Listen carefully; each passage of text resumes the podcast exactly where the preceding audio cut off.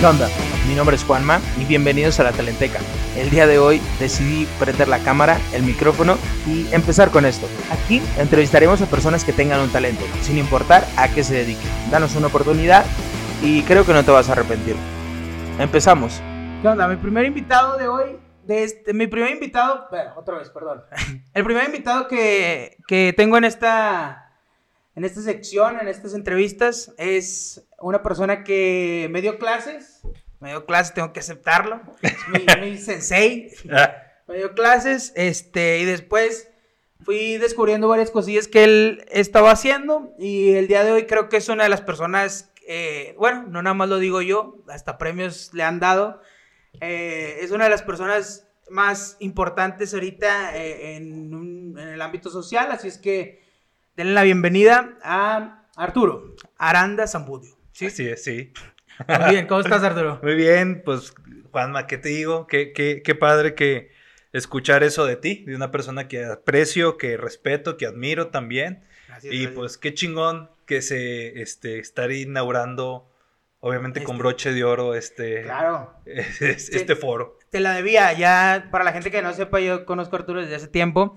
Y la verdad es que siempre yo he tenido la inquietud de hacer cosas en internet. Tú, tú, sí, Sí. tú lo sabes, desde que estoy en la universidad siempre he estado tratando de hacer cosillas. Pero por una u otra cosas de la vida siempre termino por irme el dinero. Donde gane más ahí me voy. Entonces, Porque así, así estamos todos, la mayoría Bueno. este, estamos así destinados, programados. Ahorita que tengo, que estoy en cuarentena, dije, bueno, es una buena oportunidad porque estoy trabajando desde casa. Entonces, literal, hago todos mis pendientes temprano y tengo el día libre. Entonces dije, vamos a, a explotar esto que ahorita, que tengo la, la cosquillita desde hace muchos años. Así es que vamos a darle. Vamos a estrenarnos. Va. Eh, primero que nada, no, no quiero hacerlo esto muy serio. La verdad, estoy un poco nervioso. Tengo que confesarlo. Porque no sé qué tan bueno sea entrevistando. Ok. Pero. Pero puedes experimentar conmigo. Claro, pues no, no, no es tanto experimentar, pero siempre he visto muchos programas de entrevistas y es algo de- con lo que siempre he querido hacer, ¿sabes? Como conocer gente. No, porque no está mal ver entrevistas. Lo único que yo digo es, ay, me hubiera gustado preguntarle tal cosa. ¿sabes? Claro. Entonces, a mí, como me quedo a veces con unas dudas, prefiero yo tenerlos aquí sentados y preguntarles. Pero bueno, vamos a empezar con este desmadrito. Este, Me da ¿qué, miedo. haces, ¿qué haces actualmente? ¿Qué hago actualmente? Actualmente. Actualmente soy director de la Asociación Cívica de La Laguna, una institución en la que promovemos liderazgo social, emprendimiento social y ciudadanía. Es una asociación civil. También soy actor. Desde hace 18 años soy, soy actor principalmente de teatro, pero he hecho eh, todo, audiovisual, publicidad, eh, comerciales, modelaje, todo. Este, y pues mi vida se va, y soy docente, soy profesor, entonces mi vida se va en eh, administrar y dirigir la asociación cívica, dar clases y actuar. Ok, y hablando un poquito más coloquialmente, Hey, la asociación que hace. Bueno, te lo pregunto porque he visto varias veces como que, o sea, como el término correcto, pero a veces mucha de la gente no lo entiende como tal, o sea, se- que, que... o sea, con términos digeribles, lo que hacemos es, eh, a través de cursos de capacitación, damos cursos de capacitación a las personas.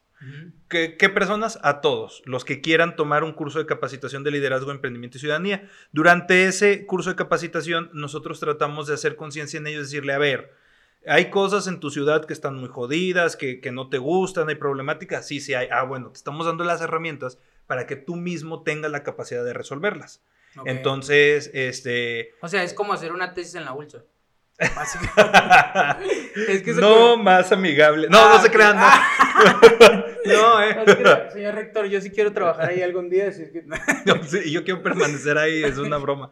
Oiga, no, este, no, Juanma, es una, este, eh, no es una tesis, es un proyecto social, sí, Sí, es un sí. proyecto social, pero a veces es de decirte, oye, tú qué, y, y tú me puedes decir, oye, tú sabes que es que a mí me cae mal que en mi, en mi privada no haya un grupo vecinal que podamos ponerse con los, ah, bueno, hágalo usted y nosotros te enseñamos cómo. Entonces, empujamos a que los, los ciudadanos hagan proyectos sociales y que pues, les enseñamos cómo. Ok, te, te, te decía lo de la ULSA, ya fuera de broma, porque hablando en serio, sí, cuando haces, bueno, al menos aquí en Torreón, no sé si en, toda, si en todo México, pero cuando haces una tesis, pues tú sabes que tienes que llevarla hacia un ámbito social. Ya si la llegas a desarrollar o no, pues ya es, es bronca tuya, pero tienes que tener un ámbito social o un sector al cual ayudar. claro, ¿no? Y, ahí la Universidad La Salle se en, en la laguna y en todo el país, sí, pero en la comarca lagunera se caracteriza mucho por tener este, buenas investigaciones. Un departamento de investigación muy fuerte que busca que los alumnos tengan conciencia social y hagan tesis ahí. Nosotros trabajamos de la mano con la universidad. Ok. Oye, una, una pregunta sencilla, pero ah, bueno, yo conozco a Arturo y lo tengo en mis redes sociales.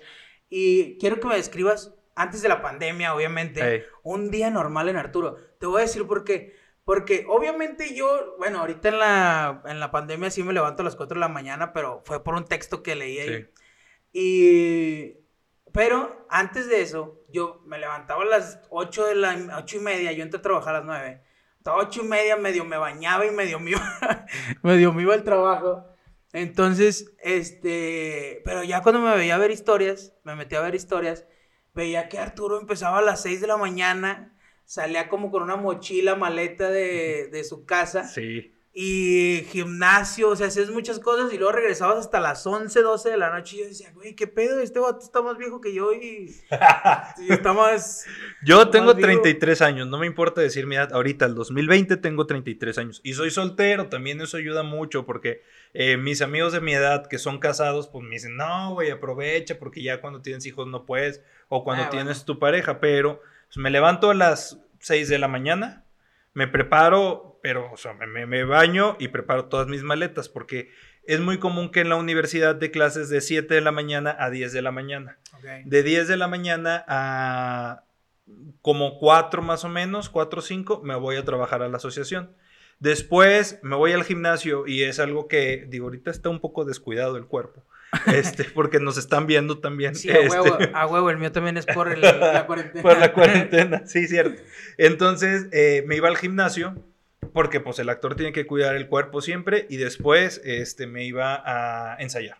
Entonces terminaba mi día a 10 de la noche más o menos y luego ya, otra vez al día siguiente igual. Qué hueva. no, pero te voy a decir una cosa. ¿Tenías días libres? O sea, sí, me imagino, ¿no? Sí, los, los sábado en la tarde y el domingo.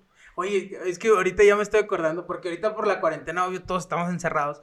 Pero ahorita esto me estoy acordando que había veces que. Digo, y no es que te estés tocando, te lo juro que no. Pero a veces subes muchas historias. claro. no, pero no es que te estés tocando, pero a veces me aparecía, no sé, una de la mañana, sábado, tú en la peda, o en el antro, pues. Sí. Y luego de pronto, 8 de la mañana domingo, con tu sobrino en Paseo Colón. Y es como de, güey. Claro, o plantando árboles. O sí, la neta sí. La neta a mí me gusta este, aprovechar mucho el tiempo. Donde tengo dificultades, o sí lo admito, es en las mañanas. Yo no soy morning person. Yo soy night person, o sea, sí, yo, eh, también. o sea, yo batallaba, batallo todavía levantarme temprano. Y ahorita que estamos en cuarentena, que no estoy dando clases, híjole, para mí, ocho y media de la mañana es mi hora de levantarme y me siento muy culpable, pero no puedo antes, no puedo. Yo, yo incluso también soy de las personas que prefiere quedarse, bueno, prefiere dormir tarde para terminar algo que despertarse temprano para terminarlo. Yo, yo no me gusta quedarme tarde, pero creo que mi cabeza trabaja mejor por las noches. Sí, a mí también. Vamos a hacer una cosa. Sí. Este, bueno, quería primero que te conocieran, que, que vieran qué estás haciendo ahorita actualmente, pero vamos a irnos un poquito hacia atrás. Yo creo que una, una persona empieza a vivir, no sé si, si, lo vaya a decir bien o si me da a entender bien, si no me, me, dices. Este, yo creo que una persona empieza a vivir cuando empieza a saber qué va a hacer de su vida. Claro. No, no por eso me refiero a que tenga que tener 20 o que tenga que tener 15 o que tenga depende, cada persona encuentra como qué, qué es lo que quiere hacer en diferentes puntos. Entonces, eh, esa es mi duda. ¿Cuándo, ¿Cuándo, dices tú, quiero hacer esto? Dejamos ahorita un lado la actuación, eh, más quiero como el, el, ámbito empresarial o bueno, el ámbito de, de empresas que, que, manejas. ¿Cuándo dices, quiero dedicarme a esto? A esto. Fíjate que yo soy una persona de, de, vida, o sea, de ir viviendo la vida. Ahorita me dijiste, siento que las personas empiezan a vivir en el momento en el que saben. Y yo te diría, eh, yo creo que no estamos muy despegados de edad, Juan y Bueno, o sea, no mucho, tengo 33, tú tienes 27. 27, ¿no? Entonces, no es como así de para decirte cuando tengas mi edad, pero he descubierto ya mi edad que nunca sabes qué quieres hacer de tu vida. Entonces, creo que empieza así, empieza a vivir tu vida cuando crees que sabes qué es lo que quieres saber de tu vida. Eso yo, yo pienso. Estoy de acuerdo, porque incluso hay gente, porque con esto quería decir eso, que hay gente que a lo mejor de los 20 a los 25 quiso hacer una cosa, pero después descubrió otra cosa. Y no por eso quiere decir que esos 25 no los vivió. No, claro. Pero a lo que me refiero es, hay un momento en el que tú dices, quiero hacer esto. O sea, el hecho de decir, yo quiero hacer esto es tomar responsabilidad de de, trabajar para lograrlo. Para hacer esto. E incluso en algún punto decir, bueno, ya no lo quiero hacer, quiero hacer otra cosa. Yo, yo nunca, y a lo mejor a lo, van a decir, ay, todos los libros de superación personal que te dicen, fíjate una meta. O sea, yo creo que lo que me he fijado, nunca lo he logrado, o sea, no, no que lo he logrado, sino lo que yo pienso que quería hacer, de repente me encuentro haciendo otra cosa, pero disfrutándola. Y me explico, o sea, yo jamás pensé que iba a estar dirigiendo una asociación civil. Jamás. Este, nunca pensé que podía dirigir una asociación civil.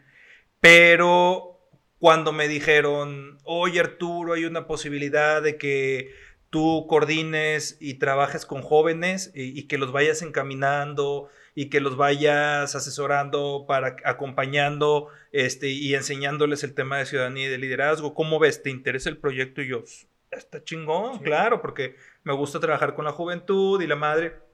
Este, sí le entro. Pero jamás en mi vida, jamás yo pensé en, oh, claro, un día yo quiero estar en una asociación civil donde trabajemos con jóvenes. Nunca. Entonces, este, lo que yo me he dado cuenta es que voy aprovechando las oportunidades. Y es como me he puesto ahí. y yo creo que una de mis metas de vida es aprovechar las oportunidades. Tú me conociste cuando yo trabajaba en una empresota internacional y me tenían viajando por todo el país y, haciendo proyectos bien chingones y la madre. Y un día dije, ya no quiero. Y luego me ofrecen este proyecto de la asociación y dije, sí, sí quiero. Y mi mamá hasta me decía, ¿cómo? Pero es que nunca tú me dijiste que querías trabajar en una asociación y yo pues no sabía. Hasta que me enseñaron el proyecto y me gustó y lo aprovecho. Entonces, no sé, ya llegó un momento en donde dejé de planear mi vida. Así, ah, ya, de plano. Está mal y todos los coaches de vida me van a regañar de, es que tienes que fijarte, pues llevo 33 años y hasta el momento creo que no la he cagado tanto. El, el, ahorita mi amigo que nos está ayudando se va a estar, a estar diciendo, Ay, este va. Este, sí. Porque este es un poquito coach de vida. no, no, te creas, no. Oye, no, me estoy jodiendo. Es, toda, es toda, dices toda mi antítesis, todo lo que digo. no, pero es en serio. Mira, yo, por ejemplo, este, yo lo empecé a observar, me voy a la universidad. Y a mí no me gustaba para nada la radio. Y yo, cuando veía a mis compañeros, decía, güey, yo no quiero la radio. O sea, tengo que trabajar en la tele. ¿Cómo? Ah, o sea, esto tiene que estar en la tele. y un día un maestro me dice, oye Arturo, hay una oportunidad para que trabajes en la radio como practicante. ¿Le entras? Y yo, güey, ¿por qué me dijo a mí no los otros 20 que éramos un salón grande? Va, puta, me enamoré de la radio. Entonces, este, hay, claro que hay gente que cuando tiene bien claro su objetivo, que quiere hacer en su vida, va diciendo, no, esto no, esto no, esto no. Pero luego yo no soy mucho decir, yo aparte yo no puedo decir que no, eh, batallo mucho, eso también está muy mal, pero diciendo que sí me he encontrado cosas maravillosas. Sí, el, el bueno, es que yo eh, a veces contando o platicando con amigos de experiencias de amigos de diferentes áreas, creo que es eso, ¿sabes? No hay un trazo. O sea, hay gente a la que le ha funcionado el ir diciéndole no a cosas que no le interesan y hay gente a la que de pronto se encuentra en, un lugar que le gusta por ir diciéndole que sí a cosas que tal vez no vean tan relevantes en su momento, ¿sabes? Entonces creo que por ahí va un poco. Sí, sí llega un momento, Juanma, en el que tienes que decir que no. O sea, hasta ahorita, a mis 33 años, yo, no son muchos, pero hasta ahorita apenas estoy tomando confianza en decir en algunas cosas que no. Apenas confío en, híjole, no. ¿Por qué? Porque no puedo, porque no soy experto, porque no me siento, o porque no, no me va a alcanzar, ¿no? Hasta ahorita, antes yo de chavito decía, no, güey, porque eh, si digo que no, no me van a volver a invitar, o si digo que no, pues el maestro ya no me va a, considerar, o ya no van a invitar a una obra. Entonces yo era el sí, sí puedo, y el mil chambas, y andaba en chinga y hacía muchas cosas. Por eso yo creo que es decir, güey, ¿cómo veo en sus redes sociales tanto? Pues porque así me acostumbré. Pues, pero está bien. El, el... Quería preguntarte ahorita, ¿cómo era trabajar en, en esta empresa que dijiste? Bueno, no vamos a decir nombres para no pues no, pero cuando tomes leche siempre vas a saber en cuál empresa. este, muy padre. Sello rojo. Este, no. Esa no. este, em, muy padre, la verdad, igual. ¿Por qué entré ahí? Una amiga de recursos, eh, una amiga que está conmigo en la universidad, una muy buena amiga, entró a trabajar ahí. Eh, de hecho, ahora es mi comadre. Este, y entró a trabajar ahí cuando estábamos en la universidad. Y un día me dice, oye Arturo, ¿tú estudiaste comunicación? Sí. Fíjate que ahí en la empresa hay una vacante de auxiliar de comunicación, pero esa prueba de tres meses, le entras y yo, sí, va, pues mándame tu currículum, va. Y ya, pues se quedó el currículum, se lo mandé como en agosto, yo había salido en junio de la universidad, se lo mandé en agosto, dije, pues chicle y pega, ¿no? Si no, pues todavía estoy en tiempo de andar buscando chamba. Y este, septiembre, octubre me hablaron y en noviembre entré a trabajar a la empresa. Y después me quedé cinco años ahí. Porque también estás de acuerdo que, digo, cualquier persona que se dedique a lo que se dedique, entrar a este tipo de empresas que son nacional, bueno, internacionales en este caso, este, es importante, ¿sabes? Es como de, estoy en una empresa que es muy importante, al menos a nivel nacional, incluso a nivel local es demasiado importante, entonces, este, el estar en ese puesto para muchos, porque eso a veces, eso me sorprendió un poco, cuando, cuando te cambiaste de la asociación fue como, o sea, si él está en esta empresa, que muy seguramente le han de pagar bien, o muy seguramente le ha de ir bien en, en el ámbito profesional, ¿por qué salirse? O sea, ¿por qué irse? Pero, o sea, es una responsabilidad grande estar en una empresa así, ¿no? Sí, claro, no, y yo siempre lo he dicho, esa empresa siempre eh, fue mi segunda universidad. Yo en la universidad aprendí mucho conocimiento en la carrera de, comunicación, estudié comunicación. Eh, mis maestros, mi coordinador en ese tiempo, y bueno, claro, adquirí muchísimo conocimiento. Pero la forma de trabajar la aprendí en, la empresa. Y eso es un hecho. Este, ahí fue cuando aprendí mucho en el tema de, este, bueno, también adquirí más conocimiento en la empresa, pero las dinámicas de trabajo en equipo, la exigencia de una empresa internacional, la demanda, el compromiso que tienes que tener, la disciplina doble. La universidad donde yo estudié es una, universidad donde fomentan mucho la disciplina y también la conciencia humana, pero la, empresa te, te, exigía más y entonces... Eh, yo estoy bien agradecido y fue mi experiencia. A mí, ahí me hice profesionista, sinceramente. Y cuando me fui, y tú dices, ¿por qué? Porque llegó un momento y así soy yo y tiene que ver con la característica de las personas. Yo, y yo siempre cuento cómo salí de, de esa empresa. Llegó un momento en donde ya no tenía retos. En ese departamento aunque eh, mi equipo de trabajo era el chingón y es el mejor y, no he encontrado un equipo igual, porque bueno, ahora soy el jefe, yo soy el que tengo que hacer el equipo, este, pero mi equipo era un gran equipo de trabajo y este, y eh, llegó un momento en donde yo fui con mi jefe y le dije, oye, necesito que me asignes un nuevo, un nuevo proyecto porque me siento ya topado. Y él me dijo, pues es que en el departamento ahorita no hay más, entonces eh, te recomiendo que él, mi jefe mismo era consejero de la asociación donde me, ofrecieron. Y me dice, ¿qué te parece si te vas a la asociación? Y yo va. Claro, él es una persona tan ética y, con mucha moral que obviamente me igualó el sueldo, porque mucha gente dice, ah, es asociación civil y de qué comes. pues. pues. no, o sea, una cosa es este, ser estúpido y otra es ambicioso, o sea, yo soy muy ambicioso. Pero, pero aparte, pues, también hay que tener conciencia un poquito. Si me dedico 24/7 a una asociación, pues también tengo que comer, o sea, si no, no me, no me podría dedicar a ella. Sí. Claro, dejas cosas como las prestaciones y la madre y las vacaciones y en, la, empresa te daban mucho aguinaldo, entonces, pues claro que cuando me salí, cuando me salí yo tenía 26 años, todavía mi jefa, este, e, era parte mucho de mis decisiones, entonces, eh, o yo la consideraba mucho y entonces, ¿cómo puede, mi mamá me regañó, cómo puede ser posible y no sé qué, ahora me dice, no te veo trabajando dentro de una empresa todavía. Porque, aparte por sí soy, Juanma, yo lo que hago lo disfruto machín.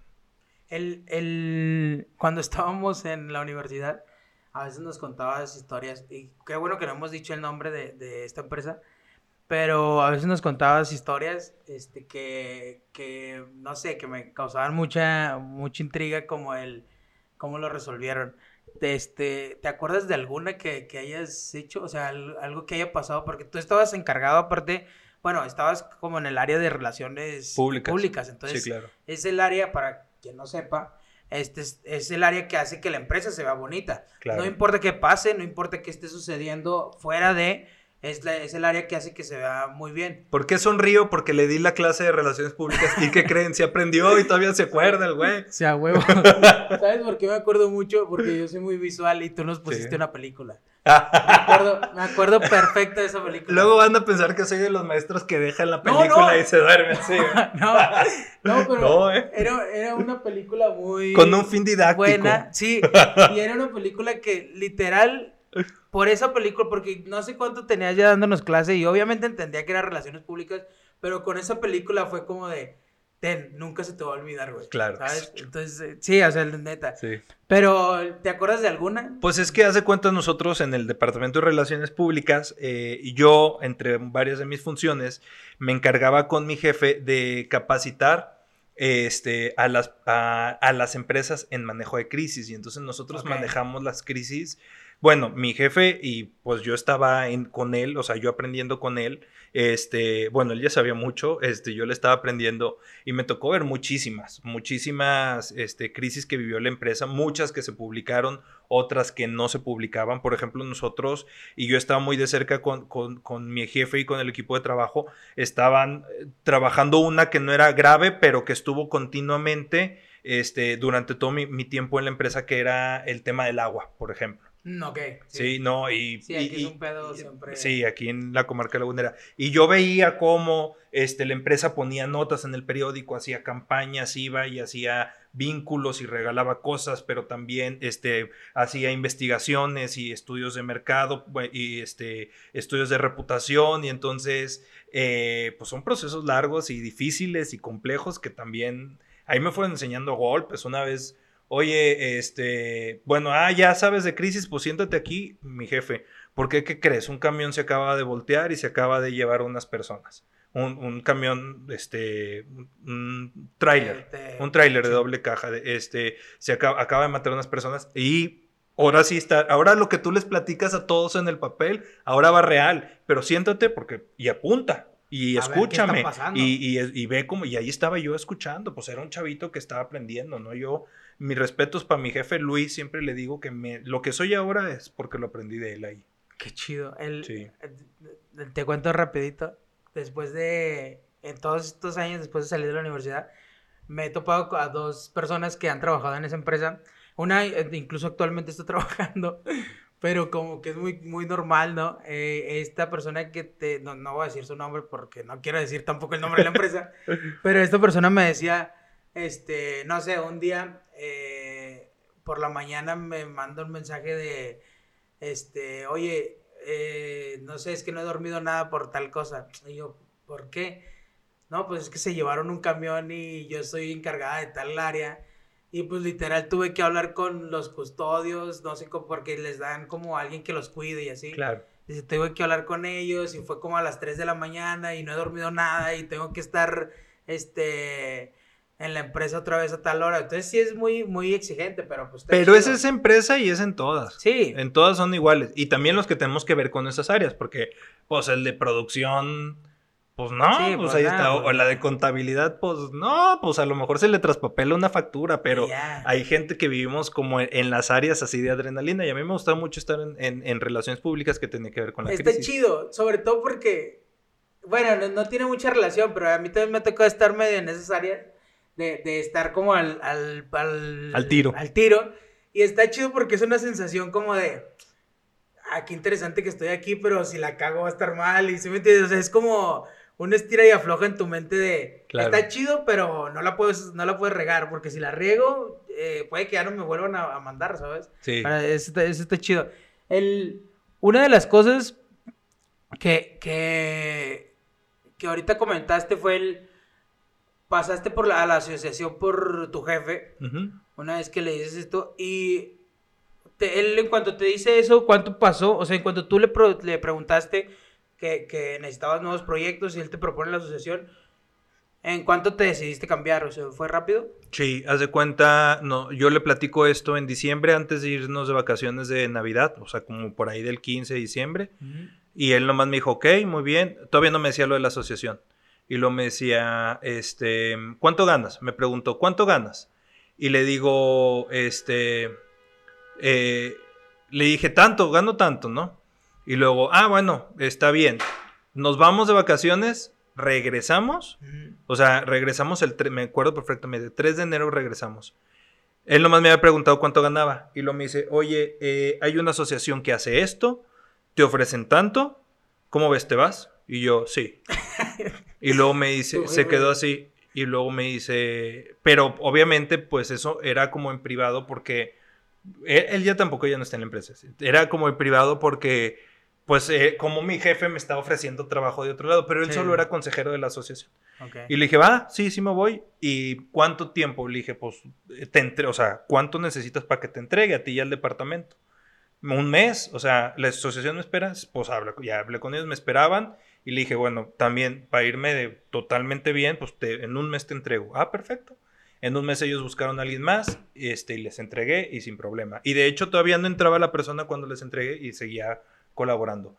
Y ya, pues eh, tenemos como una muy buena relación mi jefe y yo y tiempo después me dice, este, me dice él, nunca pensé que me ibas a decir que sí te ibas a ir. Y dice, no por mí, sino porque ¿quién le dice que, que no a la empresa en la, que estabas? Y yo, ah, todo el mundo me dice lo mismo. Oye, es cierto, ay, no sé si quieres responder esto, pero también es cierto que si sales de ese tipo de empresa ya, o bueno, al menos de esta empresa, ya no puedes regresar nunca más en la vida. Pero una era, era una política de, de recursos humanos. Ah, no hay este, reingresos porque también no solo cuidando como los que renunciábamos, sino también los despidos y cualquier otra cosa. Entonces, ah, no hay reingresos. Ahora, eso era la política hace cinco años que yo salí, no sé ahora si ya haya cambiado, pero sí conozco gente que los vuelven a buscar y vuelven a entrar a la empresa.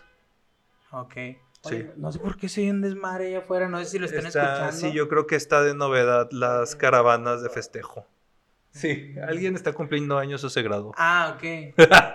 como yo, como no salgo de mi casa. Juanma todo amargado. Mm, ok. estaba diciendo, pues qué chinga. sí. Oye, cuéntame cómo fue la primera vez que llegaste a la asociación. Porque te pregunto porque, bueno, cuando uno llega a una empresa, pues te dicen, tu, tu, área es esta, tus responsabilidades son estas, este, vas, a hacer esta, vas a estar haciendo esto. Pero a veces una asociación pues no tiene esa formalidad, no, no, porque no, no porque no la estructuren, sino porque a veces es, este es tu lugar, pero es una asociación, entonces puede que aquí se sienten otras tres personas, por ejemplo, o puede que aquí este, no tengas un horario como tal o ciertas cositas, ¿sabes? Eh, no, es que tiene que ver con las estructuras de la asociación. Esta asociación es una asociación muy estructurada donde el presidente tenía muy claro cómo, er, cómo teníamos que trabajar, teníamos nuestros horarios, nuestras oficinas, nuestras responsabilidades, teníamos todo, o sea, todo, todo lo, lo pues sí, es como un trabajo, o sea... Sí, eh, normal. Ahora, por ejemplo, que yo estoy a cargo como director de la asociación, eh, hace tres años, pues los procesos son iguales. Ahorita, por ejemplo, vamos a contratar a una persona, hay un proceso de reclutamiento y tal día la vamos a capacitar, y, o sea, como una empresa. Y cuando llegas y te dicen, tienes cinco, bueno, no sé cuántas, 200, pues, personas a cargo ya, automáticamente. Ahorita que acabas de firmar, estás a cargo, porque eres el director, ¿sabes? Y entraste como ah, director. no, no, cuando yo entré, entré como coordinador de proyecto. Ah, ok. Y estuve dos años como coordinador del proyecto. Bueno, entonces cuando te dicen ya como director, automáticamente de un día para otro estás a cargo de 200 proyectos. Pues, híjole, sí, sí fue, sí fue un reto, pero era algo que yo anhelaba, o sea, que yo quería. No que quisiera ser como el director o hacerme responsable, de hecho ah, fue algo que, que me tocó, o sea, en realidad, porque las dos personas que más tiempo llevábamos en la, en la asociación se, se, va una y quedo yo y entonces me lo asignan a mí, me dicen, tú tienes que ser el director y yo, va, pero porque tenía muchas ganas, muchas cosas que hacer. Y claro, vas aprendiendo y siempre vas aprendiendo, así es la vida aprender, y en la marcha vas aprendiendo. Y yo, por ejemplo, yo no tengo miedo de equivocarme y yo aprendí a decir en la empresa donde estaba, aprendía a, a que me diera miedo de la cagué, pero después ahora en la asociación dije, no, ya no voy a tener miedo de decir la cagué. La cagué y la regué. Y mucho mi jefe en, en, en, la empresa, que luego, este, que fue el que me invitó para acá, él me decía, a ver, díganme las cosas, si la regaron, juntos lo, lo remediamos.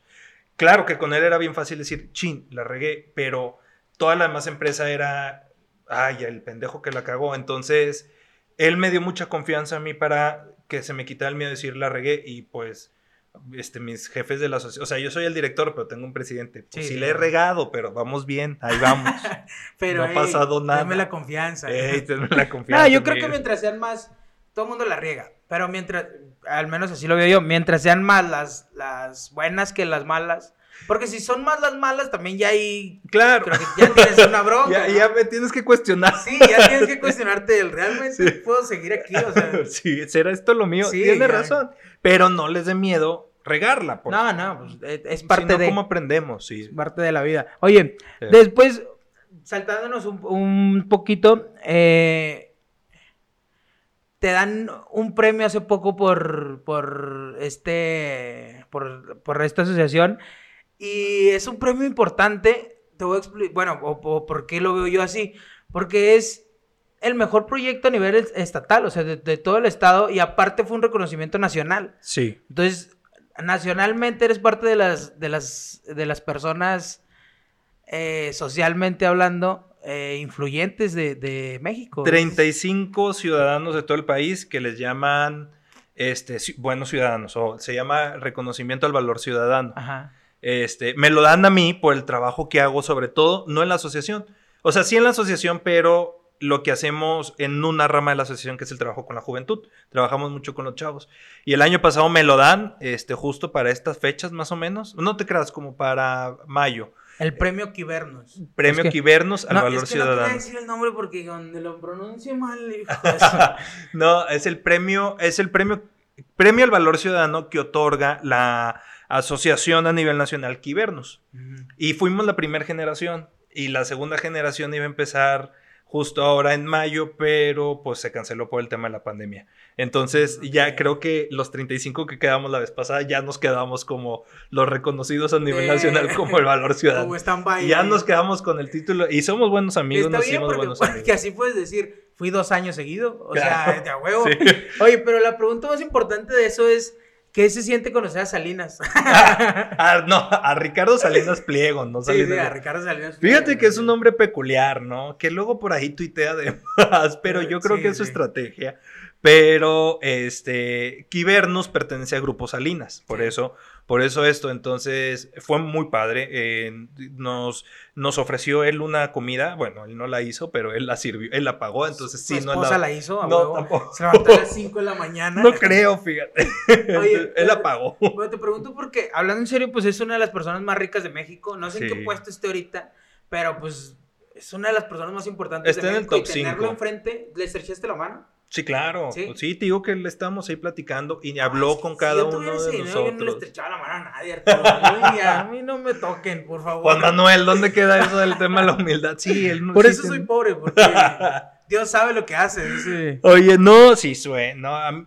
fíjate que sinceramente me impactó más conocer a las 34 personas de todo el país que están haciendo lo mismo que yo en el tema social que conocerlo a él. O sea porque fue una gran experiencia, hicimos como un gran grupo, nos hicimos buenos amigos, seguimos hablando, nos echamos unas cheves, todo, y, platicábamos, y, y, nuestros proyectos han crecido gracias a, lo, que vinculamos. Y luego ya las últimas dos horas de todo lo que hicimos, estábamos sentados con él, comiendo, estrechamos la mano, nos saludó, platicó con cada uno de nosotros y de nuestros proyectos, y, y pues ya, no lo he vuelto a ver y nomás veo que tuitea cosas. A veces se equivoca. eso que te va a hacer Arturo es una, respuesta políticamente muy correcta. Yo no digo que no. Por eso Dios. las relaciones públicas. Por eso Dios no, no me pone en este tipo de situaciones. Porque yo hubiera estado pensando.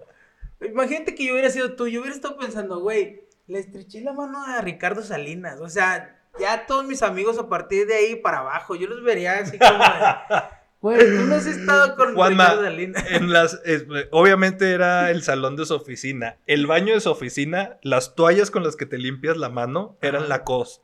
Entonces imagínate, ¿no? o sea, para que veas que no escatima él en lo que nos sirvió ese día, pero pues, pues dices, güey, no lo voy a volver a ver y a mí me conviene más, o sea, ese no sé si se acuerde de mí, pero me conviene más aprenderme el nombre de estos cuates que estamos empujando a no, México. Y aparte, ya hablando en serio, para él es como de o sea, reconocerlos y todo, pero no, no estoy involucrado directamente con sus proyectos, ¿sabes? Entonces, lo que, lo que más... A mí que me invite a conducir Venga la Alegría. No, ya no vale la pena porque ya, ya se fue Tania Rincón. Sí. Supimos eso. y Tabata Jalil también. Ya programa de chismes. Oye. Bueno, entonces ahora no, no te creo. Y tiempo después, o sea, te dan este premio y bueno, dices que ya ahorita se mantuvo en stand-by, pero eh, aparte del reconocimiento que obviamente es importante y de todas las relaciones, eh, ¿te dan algún trofeo o algo? O sea, fue un reconocimiento en efectivo para el proyecto que trabajamos. Para, para mí. Para por, mí. Por eso compré un carro. no. Un carro y ya tengo toallitas la cosa en mi baño. no, mi, paño, mi pañuelo. No, no, fue un, un apoyo al proyecto, a los proyectos que tenemos, un apoyo económico y estuvo padre porque seleccionaron a uno de cada, de cada zona del país, porque éramos 35, 32 estados y dos zonas. O sea, yo, zona Laguna y la otra era Quintana Roo. Y no, son 35 y el otro era Chihuahua, eh, la zona sur de Chihuahua. Entonces, este, bueno, eh, vamos todos y entre todos seleccionamos a un proyecto para que, este, para ser el gran ganador. Y eso era padre porque a mí me seleccionó la ciudadanía lagunera y así a todos. llegamos y entre nosotros, que éramos como los ciudadanos de cada zona, seleccionamos al gran ciudadano. Y entonces eso fue una tarea muy padre, muy, muy noble, muy enriquecedora. Este, se quitaron los egos y todos decidimos por el proyecto, por un proyecto muy bonito. El... Está bien, todo chido, pero no te voy a perdonar que en la foto estás hasta atrás. Salinas pues es que estoy alto, pues Salinas está al principio. Ah, pero te voy, te voy a enseñar luego una foto donde salgo aquí con él abrazado. Ah, ok. Porque busqué, la busqué, dije, no, no, ¿cómo que hasta atrás? Porque aparte eras de allá de los que ya desenfocó la cámara, ¿sabes? La cámara nomás enfoca aquí. Yo porque te ubico, te sí, Claro. Oye, este, vamos a hacer una dinámica. Ey, qué nervios. Que te dije. Ahora, ustedes, ahorita, hasta ahorita hemos visto al Arturo serio, formal de, eh, manejo, soy director de una asociación y todo chido.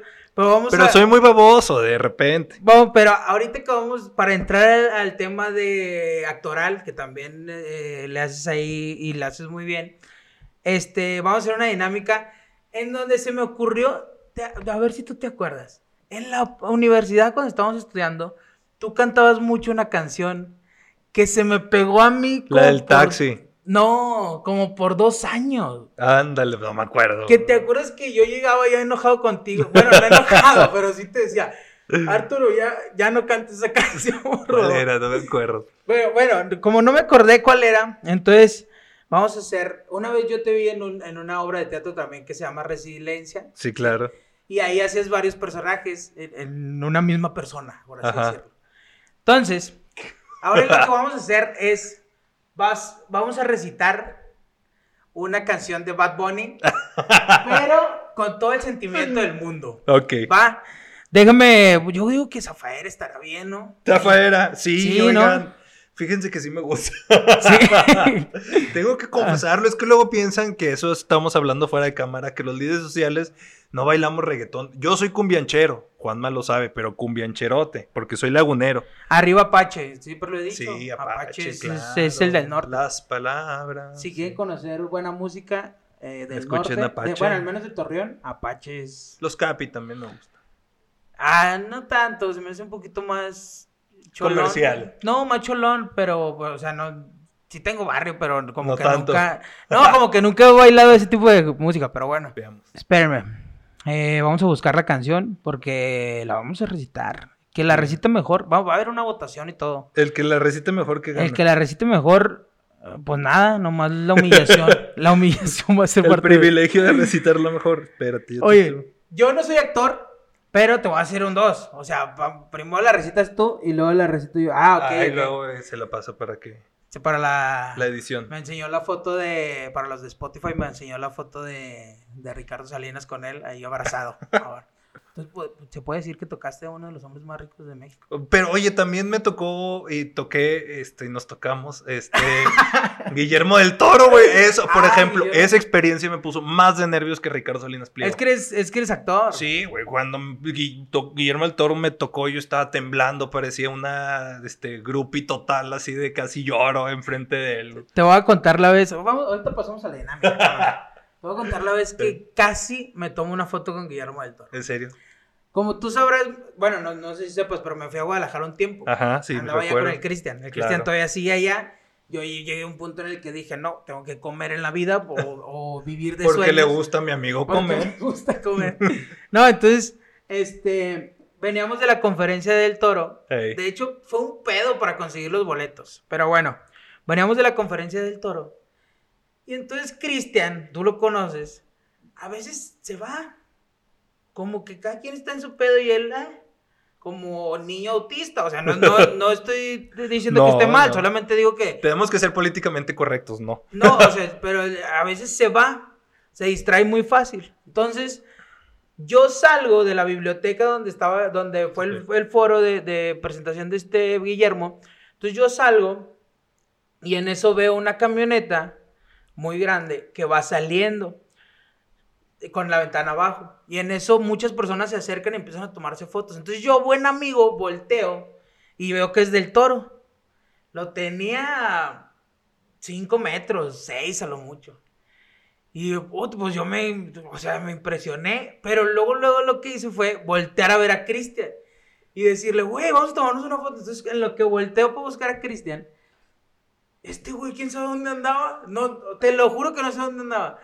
Y en eso yo digo, puta madre, ¿dónde está Cristian? Y entonces empieza a gritar, Cristian, Cristian, pero bajito, tampoco gritaba hacia pulmón. Total, eso pasaron dos segundos, cinco segundos, fue muy poquito. Y volteo porque yo dije, no, pues ya la fregada, yo me tomo mi foto y me voy. Volteo y cuando me voy acercando, Guillermo del Toro sube la ventana y ah. se va. No, hombre, ya ahí fue cuando dije, no, ya. Odiaste a Cristian. Bueno, yo ahí mismo, en, el Festival de Guadalajara el año pasado, yo estaba en, la pendeja con unos amigos y de repente veo así de, güey, ¿qué son estas vallas? Yo tenía aquí las vallas en la cintura, así como topé con ellas, hace cuenta. Y yo, ¿qué, qué, qué habrá? Y luego de repente abren la puerta, viene a mí, viene a mí y así de eh, foto. Y él, sí, me, abraza y luego selfie. Y un chingo así tomé muchas. y luego ya, gracias. ¿Me firmas? Y yo lleva nada, güey, un morral. ¿Me firma? sí, me lo firmó, A toda madre platicó con un chavito que estaba al lado mío, conmigo no, porque yo estaba, no sabía qué preguntarle, y la madre. Y luego llega una amiga y luego, ah, ándale, y, no le quiso firmar a ella. este, pero no, güey, así de, güey, así suertudote, es una gran experiencia. Eso me puso más feliz porque pues es algo que a mí me interesa que Salinas, no que no me interese Salinas, pero soy más afín con Guillermo de Toro. Bueno, como les decía, vamos a hacer una dinámica, espero no, no nos humillemos mucho, pero básicamente es, tú sí tienes dotes de actor, entonces creo que más terminado humillando un poco. Y nada más recuerden que pues yo nomás estoy aquí tratando de, de entrevistar a alguien y ya. ¿Vamos a darle? Ok. ¿Pero qué? ¿En qué, en, qué, ¿En qué tono? Dame tono. dame tono. ¿Qué quieres que interpretemos? Amor. Yo digo que dolor. ¿Dolor? Ok. De esas que te, que te deja tu morra, pero tú dices, todavía tenemos un futuro juntos, ¿sabes? sí. Entonces, vamos por ahí. Ahora, para hacer buena onda, si quieres las primeras estrofas de bla bla y yo, yo, yo, eso. Si quieres eso no la digas. Ok. Pero si quieres la otra. Tú dices una y yo digo la otra. O sea, uno, uno, uno, uno, sí, uno, sí. uno, uno. Ok. Uno, uno. ¿Va? Sí. Una, dos, tres. Dale. Diablo que Zafaira. Tú tienes un culo cabrón. Cualquier cosa que te pongas, rompes la carretera. La, la, la. Ait, muévelo, muévelo, muévelo, muévelo. ¡Qué zafaera! La, la, la, la, la. Tú tienes un culo cabrón. Cualquiera, cualquier cosa que te pongas, rompes la carretera. Alright. muévelo, muévelo, muévelo, muévelo. Espera, ahora triste. Pues estaba triste ahorita, güey. No, no, ah. era enojado. Bueno, ahora ah, enojado, no, estaba enojado. Era dolido, ¿eh? Lo hiciste mal entonces. Sí, perdóname. Voy ganando. Perdóname. Voy ganando. Guillermo del Toro, no me haces esto. sí, se cierro bien. Este. Ay, que estamos enojados. Triste, triste. Ah, triste. Qué falta de respeto, mami. ¿Cómo te. ¿Cómo te atreve a, a venir sin. Vamos, Arturo, quiero llorar con tu sentimiento. ¿Cómo, cómo, cómo te atreves a venir sin panty? Hoy saliste puesta para mí, yo que pensaba que venías a dormir, no. no, güey, no puede ser nada triste con esto. lo, lo va a demostrar, como si triste, van a llorar hasta con esta interpretación. Vino ready. Puesto para una cepilla. Cepillada. Me chupó la tolipop. No, la lollipop. es que no se puede tener serio este pedo. No, Espérate, ahí va. Última, última. Vamos a hacerlo contento, pero contento así maníaco. ¿Va? No, pues está fácil. A ver. O sea, pues está fácil para la canción, ¿verdad? a ver. ¿Sexy maníaco? Sí, así como de Joker. Ah, no. Así es. A ver, dame tono tú como de Joker. Así como. Mira, dímelo. Ah, ok. DJ Orma, que tú crees, jodido cabrón. Te hago lo que me da la gana. Díselo, conejo. AJ. Hoy se bebe, hoy se gana. Hoy se fuma como un rastra, si Dios lo permite. Si Dios lo permite. Hey. Si Dios lo permite. Pensé que me ibas a poner la de. Sí, tu novio. Ese pedazo. ah, era, la, era la. Pues si quieres, nos aventamos ese pedazo de una vez. A ver a quién le sale más, más bonito el si tu novio no te mama el culo. Esa sería una buena opción, ¿no? Recuerda que dirijo una asociación civil. Ah, sí, sí. Y aparte es de jóvenes. no, güey. No, parte de ejemplo. Te voy a decir una cosa. Una vez íbamos a una acción social al. al íbamos a una acción social al. Ah, se me olvidó. Al Cañón de Fernández. Un, lugar muy mágico aquí en la laguna. Ajá. Y entonces íbamos así con palas, ya saben, ¿no? Todo. Íbamos a plantar árboles y limpiar y bolsas y la madre. Y entonces yo digo, va, voy a llevarme unos chavos en mi carro, pues la avanzada, ¿no? Para llegar primero. Ajá. Les dije, pongan lo que quieran, pues porque yo mi música de viejito, no, no se crean, no de viejito, pero pongan lo que quieran. Anda, Juanma, nunca había escuchado un reggaetón tan cerdo. Cerdo, sí, cerdo. Hablando de. O sea, de Bad Bunny era lo, más light que, había escuchado en el reggaetón. ¿En serio? Me estaba sorprendido. Hablaban del clítoris y hablaban del prepucio con música. Y dije, ¿cómo puede ser posible que alguien esté escuchando ese tipo de. ¿Pero qué era? ¿Era reggaetón? Sí, ¿cómo se llama el, el, este chavito que las cantan bien cochinas? ¿El Guayna? No, el Guayna ah, Sí, el, ajá, el de, de, ahí. El de chicharrón, chicharrón. También está viejito, Oye, Espérate, pero este vato, ese vato, el Guaynas, a mí me sorprende mucho porque si tú lo ves en redes sociales, el vato es un vato güerillo, flaquillo, sin tatuajes. Y de pronto dice cada pendejada. O sea, y no porque yo sea un persinado, la neta, pues no. Pero sí digo, como que no va, ¿sabes? Yo, yo, no? yo no tengo tatuajes y escucho cumbias. no, pero no digo No, pero no, si la neta, ¿qué escuchan ahora? ¿Dónde están las letras románticas? Ahí es donde se ve tu edad. no, no se crea, no, pero sí escucho reggaetón. bueno, ese preámbulo de la dinámica solamente era para humillarnos un poquito. y divertirnos. Obviamente. Romper el hielo. Romper el hielo para entrar al lado menos este, serio, pero también igual de importante de la entrevista, que es eh, el tema de la actuación. Hace poquito vi una TikTok, se llama. Ajá del TEC de Monterrey, Laguna, Campus Laguna, que das. Sí. Y hablaba sobre eso, sobre en qué momento decidiste ser, actor. Y lo decidiste muy chico, ¿no? A, los, 16 años, 15 años, sí lo decidí. Ok. Lo que pasa aquí son cosas sorprendentes, jóvenes. No quiero platicarles. Sí, este. es increíble. Espérense, déjenme, déjenme, les explico, pues ya salió esto en el podcast. Déjales explico. Tengo un amigo que yo le dije, güey. Rifadísimo. Espérate, pero le dije, güey, ven, ayúdame porque no puedo estar al pendiente de las cámaras, del audio y aparte estar haciendo la entrevista porque me voy a distraer mucho.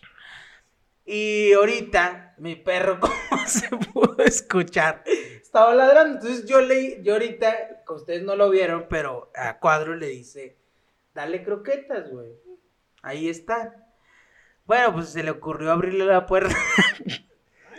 y se metió, y entonces no nada más se metió, sino que... Venía hacia acá. Venía hacia, hacia los cables. Y este vato se avienta como, no sé, como este jugador de fútbol americano. No, güey, ni Osvaldo Sánchez se aventaba así. las patitas.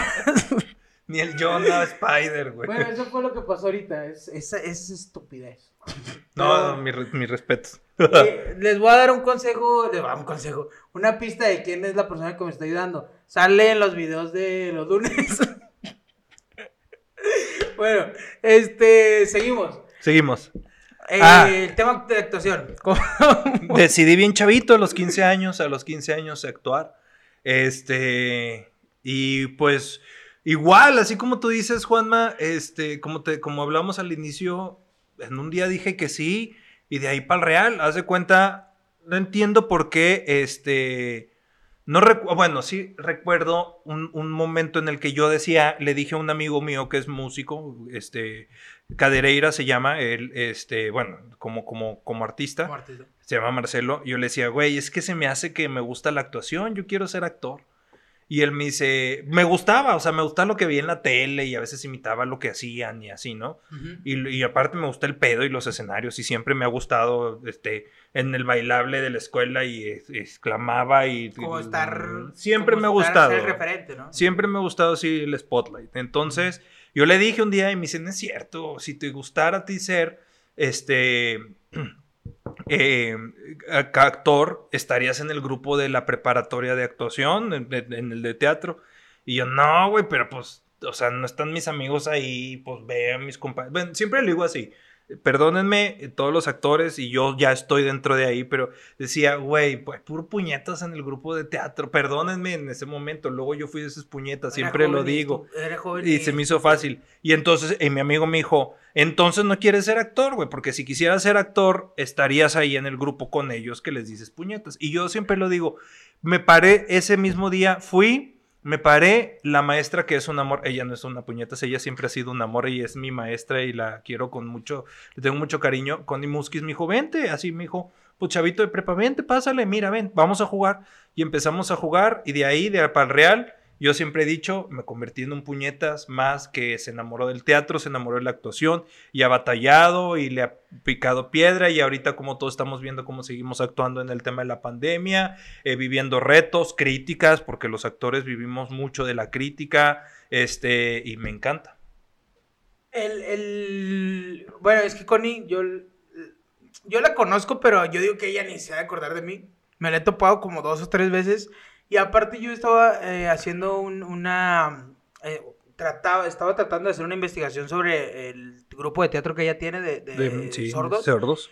Eh, y quería hacer como un tipo documental, un mini documental, este, porque se me hacía muy interesante, sobre todo cómo era que estas personas sordas se comunicaban, porque hacen funciones para todo el, mundo, no nada más para personas sordas. Entonces, Tiene un narrador, oyente. ajá, se me hacía una, una, un, tema importante y yo estaba con ella y sí tiene mucho este, este tema ella de, ven, o sea, pues acércate, ayúdanos, pues forma parte de esto. Yo, y mira, te digo, también muchas de las personas que, que te dije de un maestro que me invitó a la radio, mi jefe del trabajo que me cambió de trabajo, Connie que me, que me dijo ven a la actuación, son personas nobles, o sea, yo no confío en cualquiera, o sea, si Connie no me lo hubiera dicho y me lo hubiera dicho otro, probablemente no lo hubiera hecho, ¿no? Y ella con el amor que la representa y con la calidez humana, ven, me acuerdo perfectamente y entré y jugué y actué y hice y pues de ahí para ¿Y, ¿Y de dónde crees que nace? ¿De dónde crees que, que tú dices quiero ser actor? O sea, ¿por qué? Mm, eh, algo que sí siempre que, reconozco en mí es que me gusta mucho es el tema del protagonismo, del spotlight. Siempre me ha gustado que la gente me vea. O sea, yo eh, desde muy pequeño, sin, sin, este, yo siempre lo he dicho una vez cuando estaba muy chiquito, me, me llevaron a ver una obra de teatro que se llama La ratonera de Agatha Christie y me acuerdo perfectamente que le estaba viendo y que yo dije, es que yo quiero estar arriba en el escenario, pero no, no, identificaba mucho lo que hacían porque estaba muy chiquito, como unos ocho años. Y hasta los 16 me atrevía a, profesionalizarme en la actuación. Y te libera un poquito, ¿no? Digo, es que si, si te comparto algo eh, personal, hay veces, yo a, mí a veces me pasa que yo veo obras de teatro o estando peros o, o estando peros, sobre todo gringos este, pero veo como gente que se sube al escenario y te juro que a veces sí digo, ah, porque yo no, no me subo, ¿sabes? Porque yo no porque hago no quieres, porque el escenario recibe a todos. No, no, pero espera, eh, pero hubo un punto en el que, sobre todo ahorita que ya no estoy tan chavo, tengo 27 años, me considero todavía muy, muy joven, pero que ya no, no, no sé, como que ya dejas atrás el, la inseguridad de qué piensen de mí, que no, o sea, al final tú te mantienes por ti mismo y si la gente quiere ser parte de, tu vida, chido. Y si no, pues no pasa nada. Entonces, bye. Entonces, el punto es, cuando llegué a este punto, yo hubo un momento en el que dije, güey, pues sí, o sea, sí, sí me gusta estar, ser el centro de atención. No me gusta tanto eh, como lo pudieron ver ahorita con mi actuación de, de Bad Bunny. Pero no me gusta tanto como el actuar, ¿sabes? Pero sí me gusta como el, este tipo de cosas. Por ejemplo, el, el hacer un programa, el dar mi opinión aunque yo no creo que tenga una opinión diferente, creo que me relajé mucho cuando dije, sí, sí me gusta ser el centro de atención de otra forma, pero sí me gusta y, le, das desde ahí y creo que va un poquito más ligera el camino. Sí, claro. No, y siempre estar en un escenario y atreverte es, un, es una liberación, siempre, siempre. Porque eso habla, el, subirte a un escenario es, habla de atreverse, de tener el este, el valor y cuando es, es que es como eso. Por ejemplo, algo que yo no me atrevería es tirarme el bungee o no sé si lo haría, ¿no? Siempre he querido, pero prefiero un paracaídas al bungee. Pero entonces la gente cuando se sube y baja y dice, es que es liberador. ¿Por qué? Porque te atreviste, por eso. Y así es el escenario, es atreverse, subirse, es tener valor. Yo sí me quisiera tirar del bungee y del paracaídas, pero no puedo. ¿Por qué? Por mi peso. Ah.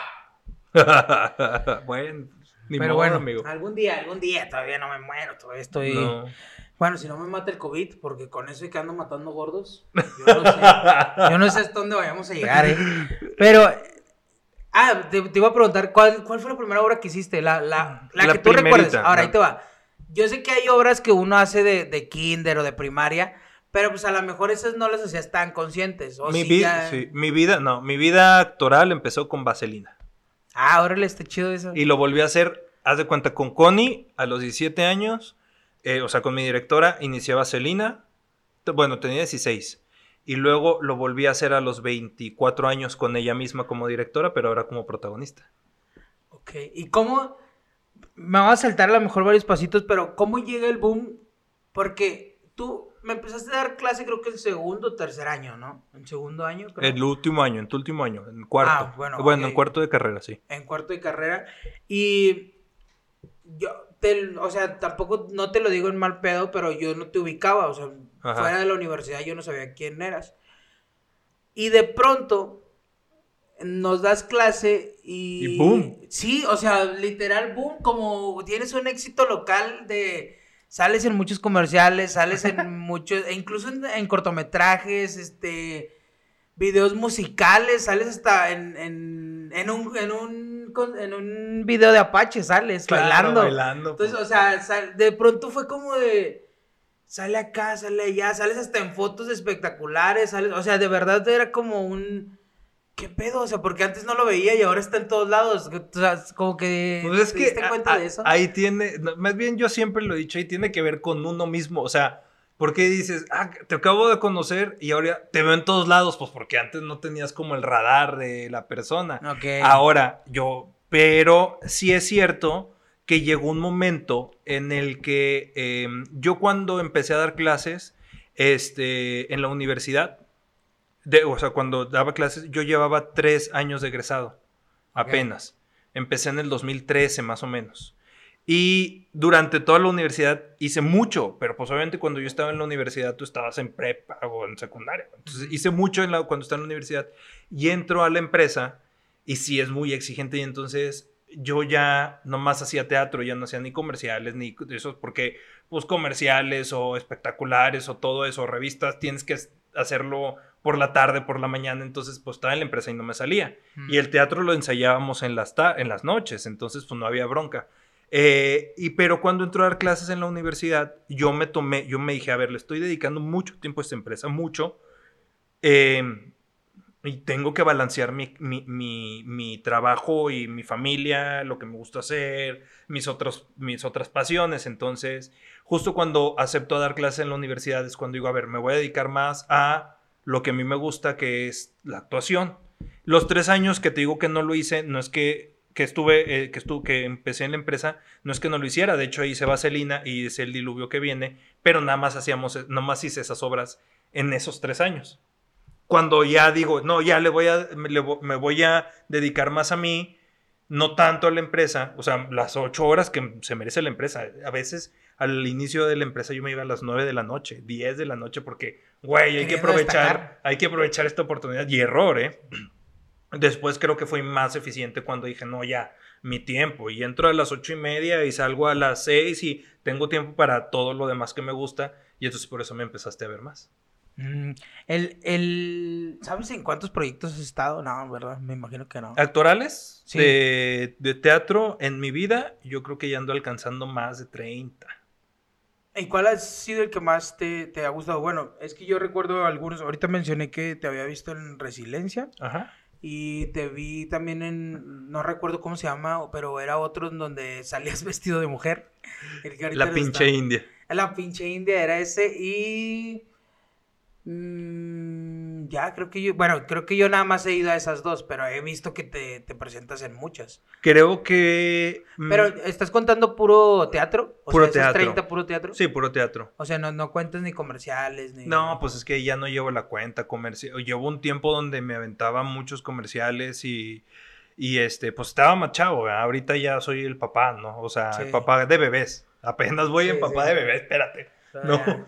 Este, pero pues más chavo, pues era yo ahí el que me invitaban y todo, pero pues eso no los cuento, o sea, no que no los cuentes, no, no tengo forma de contarlos. Sí.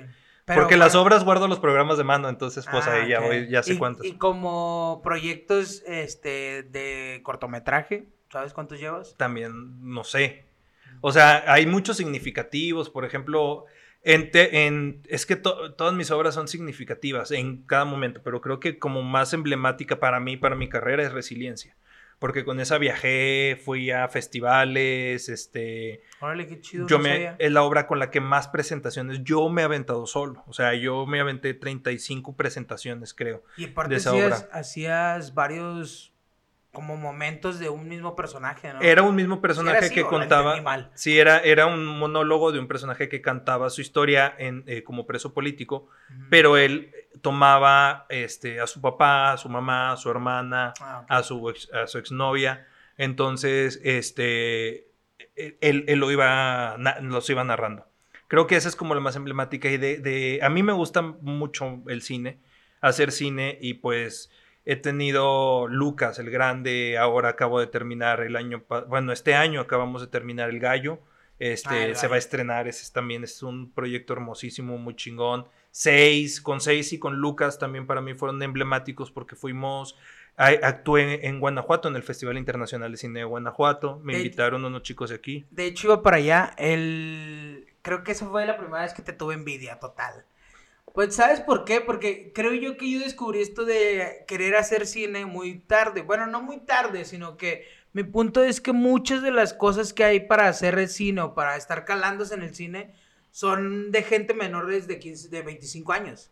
Entonces tienes que ser joven, ¿sabes? Entonces, muchas de las veces que yo quise participar en, ya en varios conciertos, conciertos, perdón, en varios concursos, ya teniendo esta, esta, pues sí, este, este conocimiento de quiero hacer cine, este, ya muchos me los truncaron por el hecho de, de, mi edad. Pero cuando yo supe, ah, esto, eh, Arturo va a ir al Festival de Guanajuato, sí dije, ah, qué chido. O sea, ahí fue la primera vez que sí dije, ah, ¿por qué no me tocó a mí? Pero. Pero tú ibas como actor, obvio. Yo iba como actor, pero de todas formas, igual así me ha pasado. O sea, de repente dije, güey, estas convocatorias porque nunca me di cuenta o cómo, pero creo que para todo, para todo hay. O sea, nunca hay que dejar de de soñar y yo, y yo siempre le he echado porras a, Juanma porque yo creo que yo confío más en él que lo que él mismo confía en él. Sí, es un hombre con mucha capacidad, entonces, pues nunca es tarde, güey. A veces, no, y, créeme que como esto, por ejemplo, a veces eh, siempre llega un punto de quiebre donde digo, güey, bueno, al menos por ejemplo ahorita siempre digo, eh, güey, tienes 27 años, este, haces parte de, lo que te gusta, que es fotografía, escribo guiones y, incluso he ganado hasta algunos concursos de guion. Y hago diferentes cositas Que, me gustan. Pero hay un momento en el que digo, si esto que tienes en mente no lo llevas a cabo, ahí se va a quedar, güey. pero pero te voy a decir una cosa, por ejemplo, y nunca es tarde, o sea, tú dices, tengo 27 años y una de las cosas que me gustaron que hiciste es ir al Festival de Guanajuato. Eh, yo fui a los 29.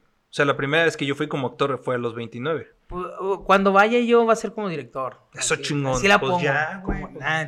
Este, claro, no, la neta sí es algo que, tengo en mente, pero bueno. cuando haces Lucas el Grande, porque te voy a decir otra cosa que también dije, ah, no manches, esa está buena. pero esa, esa sí no te la envidié, porque algún día, algún día vamos para allá. Este, porque sí dije, cuando puse Arturo Aranda Zamudio en Google, porque fue como una curiosidad que dije, voy a googlear a todos mis invitados a ver qué aparece. Entonces pones tú Arturo Aranda Zamudio y sale tu nombre en Filming Latino.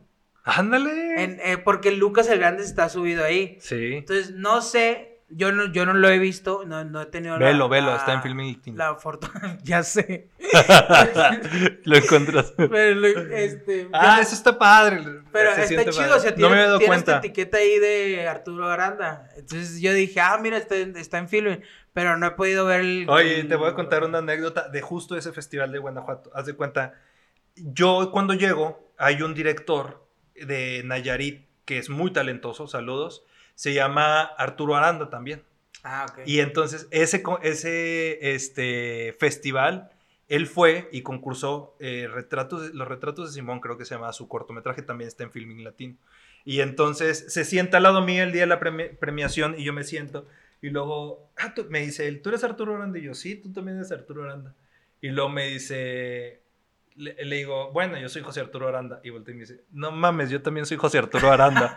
y googleas Arturo Aranda como tal. Y sale mucho, o te metes a YouTube y sale mucho trabajo de él. Y entonces, o me encuentran a mí. Y él es muy buen director también. A ver si un día me eh, invitan ¿Fue el director de, de, Lucas? ¿o no, no, no, el, director de Lucas es, es Pato. Bueno, el Pato Rivera. Y el de los retratos de, de Simón es de Nayarit. Y ese año Lucas el Grande ganó mejor cortometraje por el público y por los jueces, este, Arturo Aranda, el, de Nayarit. Ok. Sí, para que lo vean. Para terminar todo, este, a, tu, a tudito, no, pues ya para terminarlo, eh, quiero hacer varias eh, preguntas como rápidas. Primero quiero que me digas algún sueño guajiro que tengas. O sea, guajiro me refiero a eh, por ejemplo, si eres, si, eres actor, pues a lo mejor un día ganar un Oscar, ¿sabes? O sea, un, sueño que tú digas así. Un pues sueño. mira, la voy a aventar hasta arriba y a ver si pega. Un sueño guajiro así de, así, de ese tipo, un Oscar. Más realista un Ariel. Va, ese sí. ese, déjame decirte que ese sí está un poco más. más es más realista, sí. Porque aparte ya has hecho varias cosas de cortometrajes que ya tienen estructura, ¿sabes? Y yo siempre he creído que mientras más estructura tenga un, un, cortometraje o un proyecto, eh, tiene más posibilidades de, de tener frutos importantes como este, ¿sabes? Entonces, creo que por ahí vas por buen camino. Me emocionó que me dijeras que sale ya mi nombre en Filming Latino. Sí, sí sale. Sí sale en, pues obvio en la de Lucas el Grande sale. Qué chido.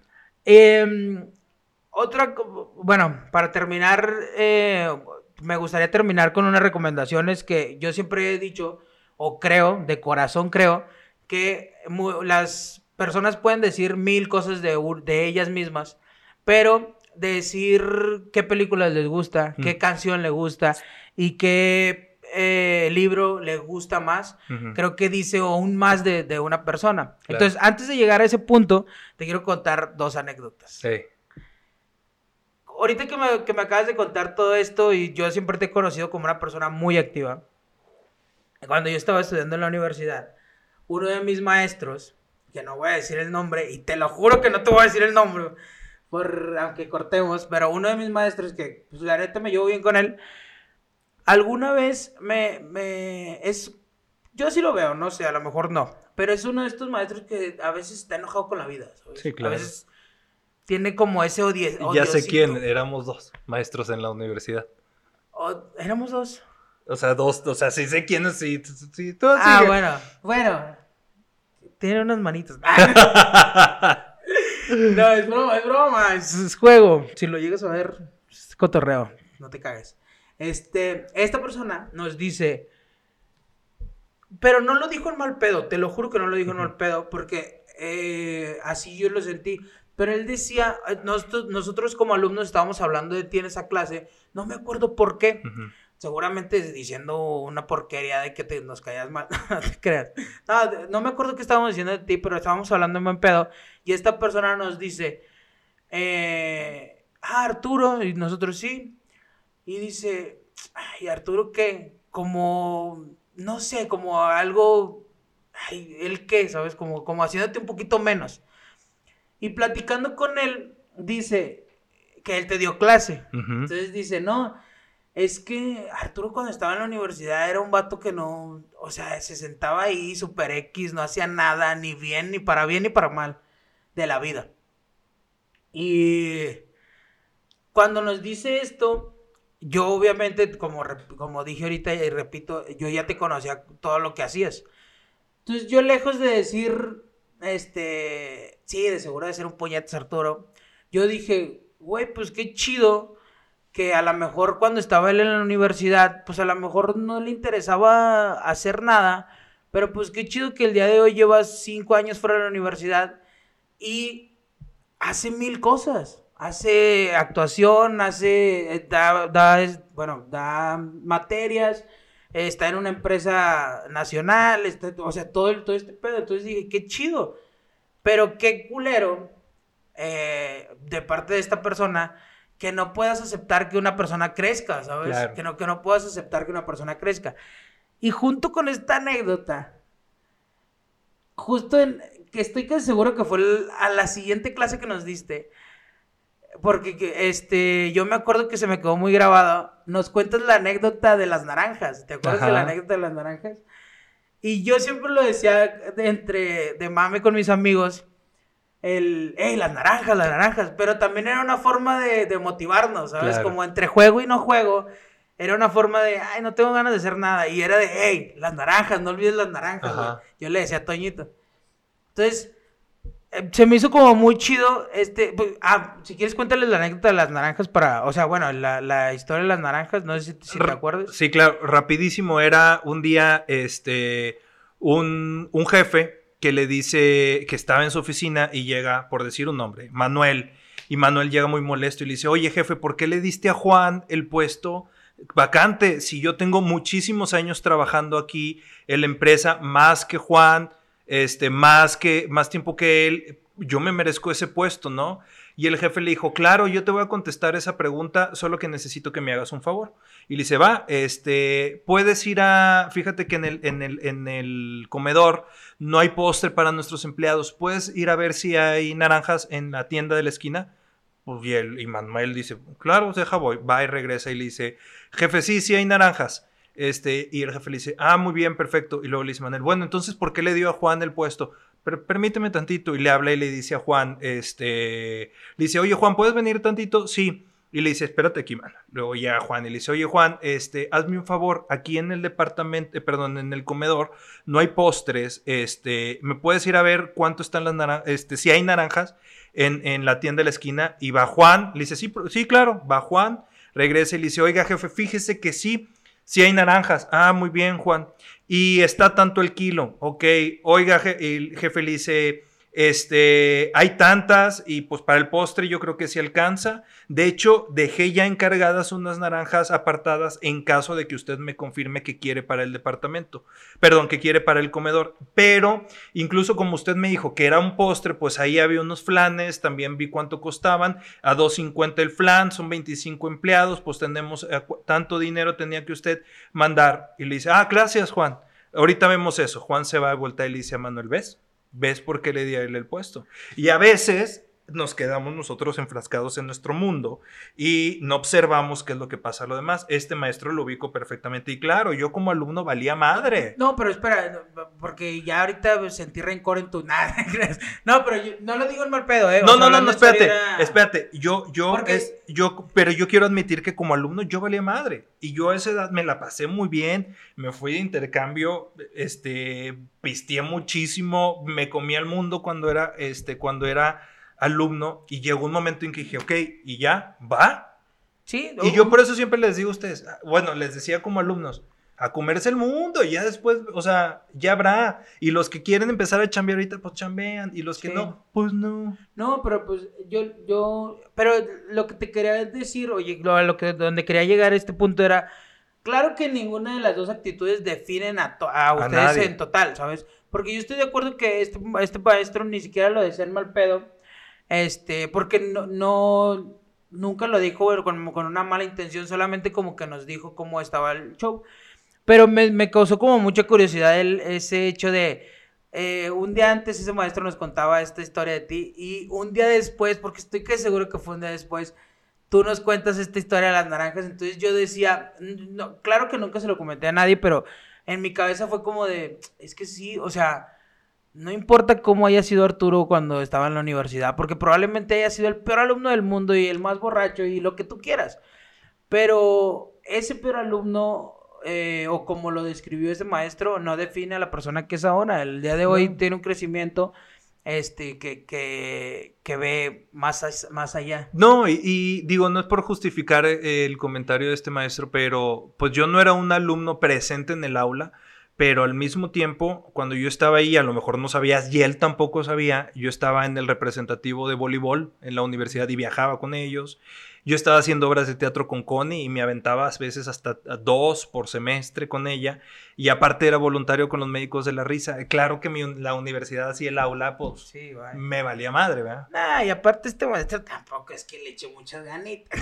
no, pero luego hemos chambeado cosas juntos. ya, sí, sí, sí, es él, sí hemos chambeado cosas juntos. Somos buenos amigos. Y ahí nos pedimos ahí favores y consejos. La neta no te quería decir el nombre porque dije, se va a malinterpretar, pero repito y reitero, no, no fue con ninguna mala intención. No, y es cierto. Y he tenido compañeros que dicen, güey, ¿cómo estás haciendo eso ahorita y tienes premios y diriges una asociación? Cuando tengo que una que es grandísima amiga mía, dice, cuando yo te hacía la tarea, cabrón. Y yo, pues sí, o sea, para que veas, esa es la negociación, cómo la tengo muy bien. Bueno, y ya para terminar esto, eh, los que, lo que te había dicho ahorita, el libro, un libro que te haya gustado mucho, no, no que recomiendes, ¿eh? No, no me interesa un libro que recomiendes, me interesa un libro que te guste. es que bueno, tengo siempre un libro que me gusta que me critican mucho porque fue como... Es que yo tengo dos libros favoritos que los, los tengo yo porque como favoritos porque siempre que leo, a mí me gusta mucho leer novelas porque siempre escojo un personaje al que a mí me gustaría interpretar, ¿sabes? Y uno de esos libros siempre me lo critican porque me dice, eh, güey, ese es libro de este, literatura de secundaria, el maestro sabes que te lo encarga. Juventud de eh, no, Pedro, a mí me gusta Pedro Páramo mucho, este, de Juan Rulfo, porque yo quisiera, a mí siempre me gustó mucho, hay un personaje que me gusta que es Miguel Páramo, me gusta mucho cómo es. Y, sí, y he leído muchas veces esa historia. A mí me gustan mucho las novelas.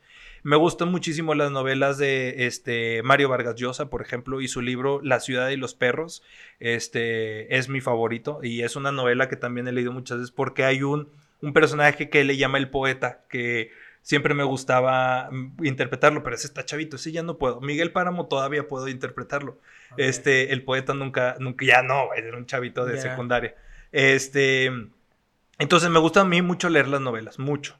Este, eh, Ruiz Zafón, las novelas de Ruiz Zafón me gustan mucho, mucho las de misterio, entonces le, este, es por ahí. Me dijiste música, ¿qué escucho? A ah, tu, canción. Bueno, si quieres tu película favorita o tu canción favorita.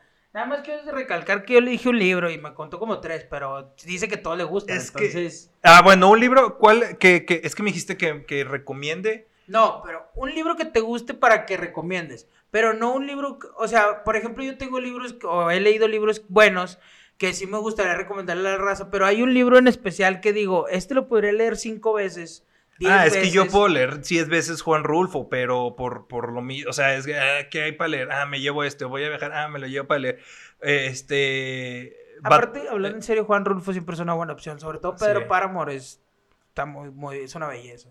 Pero, por ejemplo, bueno, es que por el trabajo leo muchos como de que tienen que ver de negocios, emprendimiento, pueden leer. Les recomendaría uno que se llama Fueras de Serie, que ese me gusta mucho y que ah, este de Malcolm Gladwell se llama el autor. Es, si ya quieren algo como más serio, más profesional, Fueras de Serie, Malcolm Gladwell que te, te ayuda a entender cómo, cómo las personas sorprendentes llegan a ser fuera de serie, ¿no?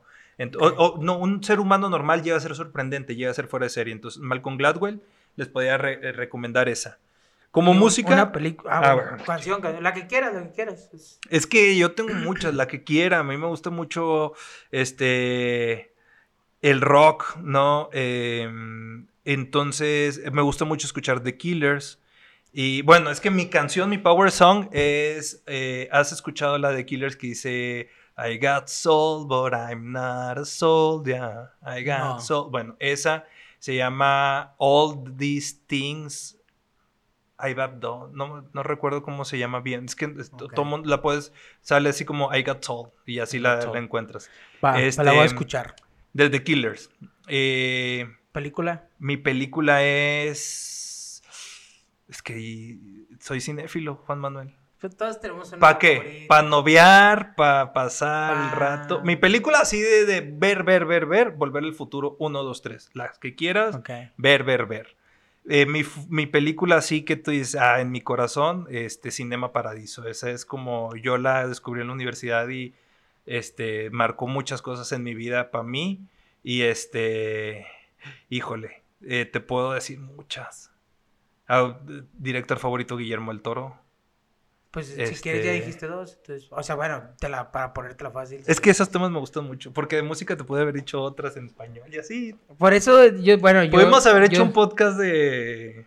Es que yo me caga tener favoritas. Te voy a decir porque eso es un error que te pidan favoritas porque entonces te limita algo. No, pero... mi, mi, favorito de estado de ánimo es uno, mi favorito de... no, pero aún creo yo que no te lo pidan, este, te, te hace tú solo tienes una favorita, aunque nunca lo digas y aunque nunca lo externes, y aunque tenga, o sea, tienes algunas favoritas, pues, ¿sabes? Entonces, y dentro de esas algunas favoritas hay una que le tienes cariño. Entonces, por eso yo, yo lo decía. No, por ejemplo, mi peli favorita, esa que me pone buenas, aunque esté tristeando, es Volver al Futuro. Pero si me pongo a ver Cinema Paradiso, me hundo más en la tristeza, entonces lloro, lloro y lloro. toca el alma. Sí. Bueno, esto se alargó más de la cuenta. Sí. Si, no, íbamos a durar una horita nada más aquí, ya llevamos dos. Bueno, Arturo qué bueno, lleva dos aquí. qué bueno que no fueron chéves, no ya tendríamos una peda. Sí, tendríamos una peda. No, hombre, no. Pero bueno. Este fue un gusto haber inaugurado este. este Ojalá que nos vaya bien. Espero que nos vaya bien. Ahí está mis, mis Zeus gritando por, porque lo acaban de estrujar. bueno. Eh, me gustaría terminar esto nada más diciéndote que si te invité es porque te la debía. Este, a veces me gusta lo que haces, trabajo, este, todo, todo lo que, lo que conlleva que empujes a, jóvenes para hacer un mejor futuro y ya, este, que también en el ámbito actoral creo que te he seguido la pista un poquito por ahí y creo que haces unas cosas chidas, interesantes y creo que tienes algo que transmitirle a la sociedad, a la gente y sobre todo a los jóvenes. Y eso está súper perrón.